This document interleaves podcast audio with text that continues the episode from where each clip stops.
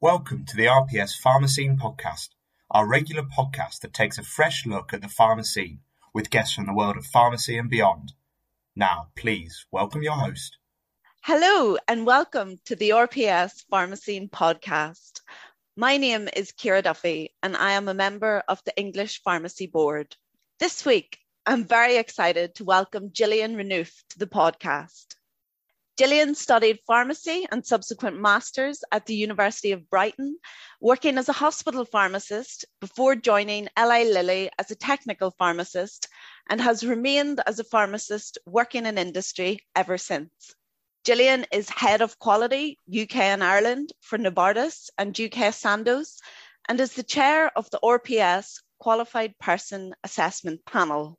Gillian, a very warm welcome. Hi, Ciara. Lovely to see you. So, Gillian, you started your career in hospital pharmacy.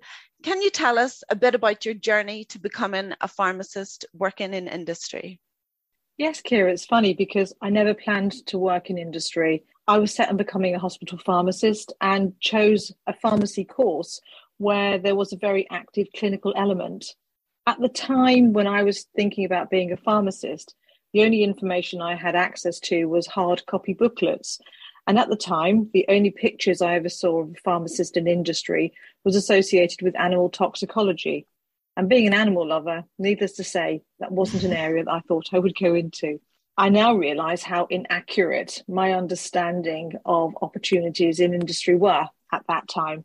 But being a little bit cautious, I chose to do my pre reg in hospital and industry. And I was so inspired by my dedicated, professional, and committed hospital pharmacist colleagues that I worked with. But I realized within the NHS structure that maybe my ambitious youngster was not going to be able to achieve my, my career potential and, and the future thoughts I had for myself. So, whilst undertaking my experience in the pre reg industry section, I suddenly realized the opportunities that were afforded to me as a pharmacist, whether that be in research, uh, actually manufacturing dosage forms, uh, being in medical, uh, in sales, and also being part of a, a global uh, environment. So for me, that was the point at which I decided to move from hospital and forge my career in industry. So, what sparked your curiosity about quality and how did you end up embarking upon a career in quality? First and foremost, I identify myself as a pharmacist, and I chose pharmacy because I wanted a career helping people.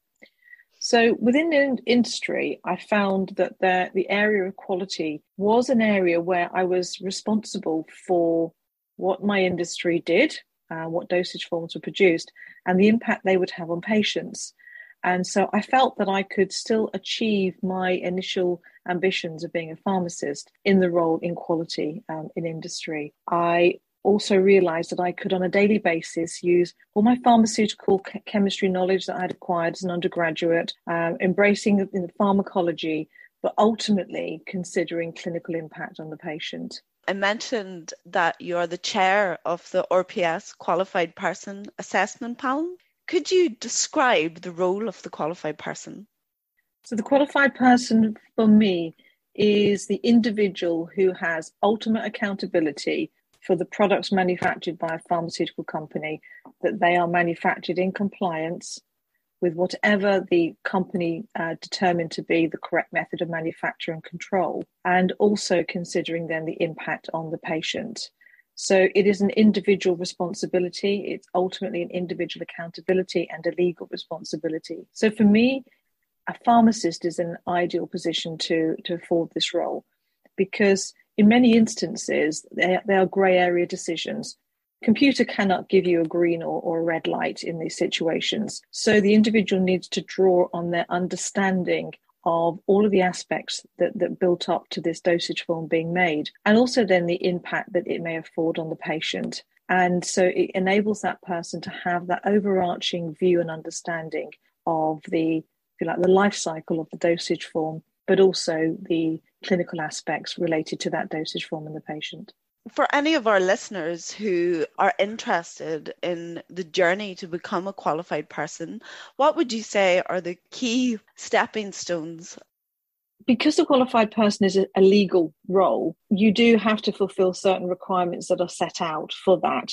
And one of them is that you do have to have at least a year's experience for a pharmacist in a commercial premises uh, with a sort of quality role in there, whether that be in clinical manufacture or in commercial manufacture. So that can sometimes be a bit challenging for people, but there are ways to achieve that. And particularly with hospital pharmacists, we have worked very closely with hospital pharmacists to help them uh, fulfill that, that, that requirement. And then it's having experience about understanding the ways in which medicines are developed and, and made and getting an opportunity to experience different dosage forms and having experience of being put on the, the spot of having to make a decision, you know, doing a risk assessment, understanding uh, the clinical aspects, understanding the pharmaceutical aspects, um, taking time to really have a deep understanding, understanding the legal requirements. What does the MHRA say you can or cannot do? And then it's bringing all those aspects together. So a good qualified person is somebody that can take data and make data oriented decisions, but also somebody that has sufficient wealth of understanding that they are willing to then make a decision. Um, because sometimes it's not easy. Um, like I said, if it was easy, we'd use a computer to do it. Mm-hmm. Um, so it does need somebody that uh, has that ability to make data oriented decisions, definitely. You have already touched upon pharmacists being naturally patient focused and always considering patient impact. But what other elements of the degree and profession make pharmacists good qualified persons? Well, I think because we have through our study the knowledge of all aspects of science. So, whether it be chemistry, biology, uh, whether it be aspects of you know, engineering, math, statistics. Um, so, pharmacists are in an ideal position to have a, a, good, sound science background to be able to assimilate the information that they're given. But also, they're then in a great position to uh, work with the other functional experts that are there uh, because in many instances this is not a one person show you're working with a team and because of the pharmacist's background we're able to engage with the other experts whether it be a biologist a chemist an engineer we're more likely to be able to have those conversations. We will understand by talking to the medical teams the impact that they're referring to. So we're one of the very few professions who actually encompass the wide areas of science in, in, in our training. Yeah, and anyone who would like to find out more information about the route to becoming a qualified person and the assessment pathway can find details on the RPS website, which also has links and contact details. So, you're head of quality UK and Ireland for Novartis, a global healthcare company. Can you give us an insight into your day to day role and what a typical day might look like? Well, being a Brit, first and foremost, it has to be a cup of tea to get the brain engaged. so I have to start with a cup of tea. Then my day really revolves around working with people, um, helping people understand why we need them to work in the way they do, helping to resolve challenges. I spend much of my time with colleagues in regulatory. I could then find myself talking to a clinical study manager, helping them work out uh, regulatory pathways through a clinical study. Uh, I could then be having discussions with, with medical about maybe a new aspect they want to look at and real world evidence and how, you know, how does quality fit in. It could be talking to a supply site about a manufacturing issue that they may have and understanding the impact that may have on the UK and how do we need to, to work with them. Uh, it could be legal. Uh, we work very closely with our legal colleagues in order to ensure that any contractual arrangements we have with companies, that where there are quality aspects needed, that they are also incorporated. I sit on the, the country lead team, so I then sit in, in sort of like a manager role, um, looking at all aspects that come under you know business decisions. So it, it enables me to then have a wider understanding about how the overall company ticks, what's important, uh, whether it be people, uh, whether it be financial discussions, legal discussions, ensuring that we are, you know, undertaking our role as a good corporate citizen. And you know, today, recently, are talking about green and, and what does green mean, and, and how do we ensure that you know, we are communicating to all aspects of our global company about what's required for, for the UK. Uh, so then it, it, it takes me outside of my core pharmacy role primarily, but it is all very interesting and working with like minded colleagues. How do you think COVID has impacted ways of working? Pre COVID, I think that in the UK there was still a, a large element of presenteeism equals uh, you know good delivery. And I think with COVID, what was more clearly demonstrated was actually it's the output and the outcome that is more important than necessarily the presence of somebody face to face. I think it also showed us that you know we as as human beings are definitely herd animals. We like to be together. Uh, people still get a lot of benefit by that face to face, but it's not necessarily mandatory. And I think it's shown that there are different ways of, that can be effectively worked. In my company today, historically, I would have looked for people to be able to commute into the office on a daily basis. Now I'm very happy to have the right people in my team, irrespective of location, as long as it meets the tax requirements. I'm not so worried about where they live.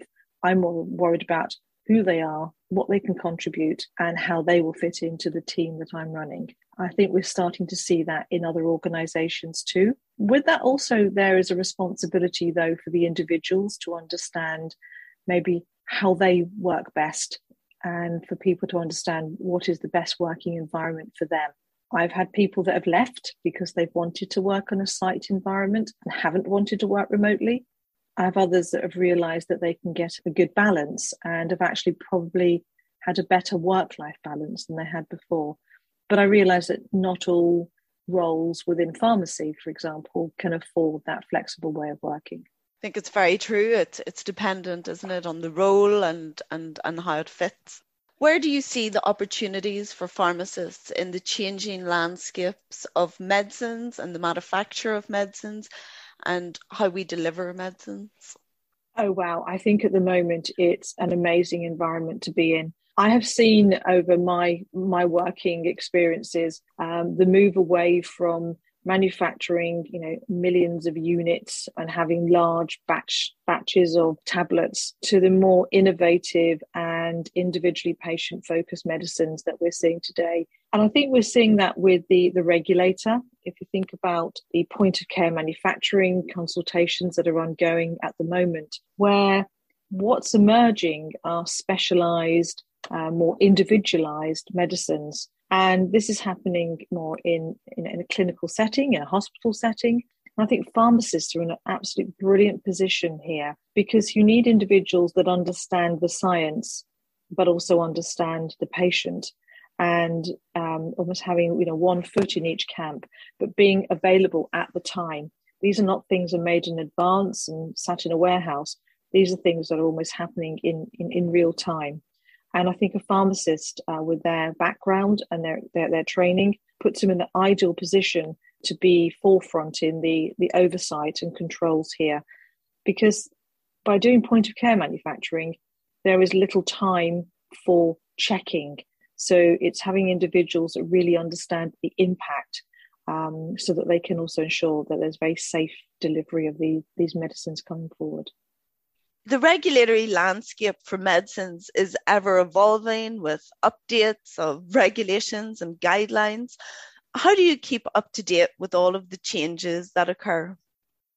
Well, it's a lot easier today with something called the internet. It's at your fingertips. Um, you know, I, I, use the standard uh, newsletters, so I will have all those set up.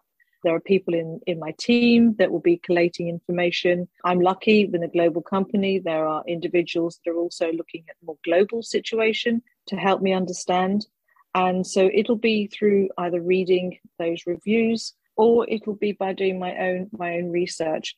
My links are a combination of regulatory, but also, like I said, I'm, I'm a pharmacist. So understanding new medicines, um, understanding uh, new approaches, uh, taking time to read journals uh, is still a key part. I, I cannot get away from that inquisitive pharmacist that I was at the start. For example, Uh, last week, I was listening to an epidemiologist who's, you know, primary contributor to the Zoe study for COVID, and that was absolutely fascinating. That then led me to spending many hours searching about the Zoe study and some, reading some of the papers related to COVID symptoms and some of the work that was done behind that. And it helped me join up some of the dots on some of the information I've heard over the last year. So I cannot get away from being that inquisitive scientist, which was obviously the starting point of my journey into pharmacy. So, in your career and in your studies, who has inspired you? I've had a long career. So, over that time period, I, I cannot get away from my parents right at the start, instilling in me um, that resilient mindset. I was never the sharpest one in the classroom, but I was all, always one of the most hardworking and always believed that if I wanted something, as long as I put in the hard work, I would be able to achieve it. That has stayed with me throughout. I've been lucky to have, even as an undergraduate, uh, enthusiastic lecturers, uh, pharmaceutical science lecturer, had a great role within industry as well and opened a world to me that I never knew existed. As a pharmacist in hospital, I sincerely remember the chief pharmacist, and he demonstrated that you could be successful by having the capability and the professionalism and respect for people. And they were absolutely critical elements that he demonstrated on a daily basis. And it just showed me that by having that balance, uh, you don't have to be the loudest or always at the front, but you can still achieve. Then, throughout my career, throughout that time, I have been fortunate to have some great managers. And as I reflect on why they were great, it was because they were always open and honest with me, helping me trying to achieve my, my best. And I thanked them for that, although at the time I may not have felt that way. Um, on reflection, I realized that it was all for positive intent. Yeah, so it's around this piece on transparency and being open and honest. And I think that's a really great take home message to any of our listeners who are at the start of their career or who are doing some mentoring that it's really these relationships are really key in inspiring people because you never know who who you'll strike a chord with and the impact yes. that that will have further down the line at being honest with yourself um, first because if you can be honest with yourself it'll enable you to be honest with others uh, and i think that can be sometimes a journey for people uh, but i think when you understand that it then enables you to also take the best path for you as an individual. And in, in a pharmacy career there are many options that we have. And i think if you understand that understand what really get you benefit you know, where, where is your passion um, that enables i think pharmacists to to go many different routes in, in whether it be in industry or in another area of pharmacy. Excellent. That's really great advice. And just to finish have you read any books recently that you would recommend to our listeners i know lots of people have read it but i read Michelle Obama's book. And for me, it was very enlightening, um, understanding the the cultural beginnings for her and the impacts that had on her, but also how so many of her messages ring true even if I think of, of, of my, my life, some of the things I've said today about, you know, resilience and believing in yourself. And I think she brought a very human side to and you know the, the USA and their political system. And you just realised um, how actually there isn't much a human side to it, and maybe it's not all the you know the big cars and the the White House that you see, but uh, understanding how somebody can be from humble beginnings, but by just trusting themselves and keeping true how they can you know, achieve such great things. I think also with her her desire to help women globally uh, and the way in which she did that, I just thought was, was fantastic how she just didn't use her position for her, but used it for, for others too. Yeah, so supporting other women to, to become leaders and inspiring other leaders, is that? Exactly, yes, yes, yeah. And the fact is that she didn't start off as necessarily um, very confident, um, but she had great family support and you know then believed in herself to, to take her through that. Sounds like a great recommendation. I must give it a read. And so Gillian thank you so much for your time today. This has been great. I found it really positively inspiring and really insightful. Thank you for your time and uh, join us again next time for the next Pharma Scene podcast. Thank you. Bye bye thank you for listening to the RPS Pharma Scene podcast if you know someone interesting from the world of pharmacy and beyond, please get in touch with the hashtag RPS Pharma Scene on Twitter. See you next time.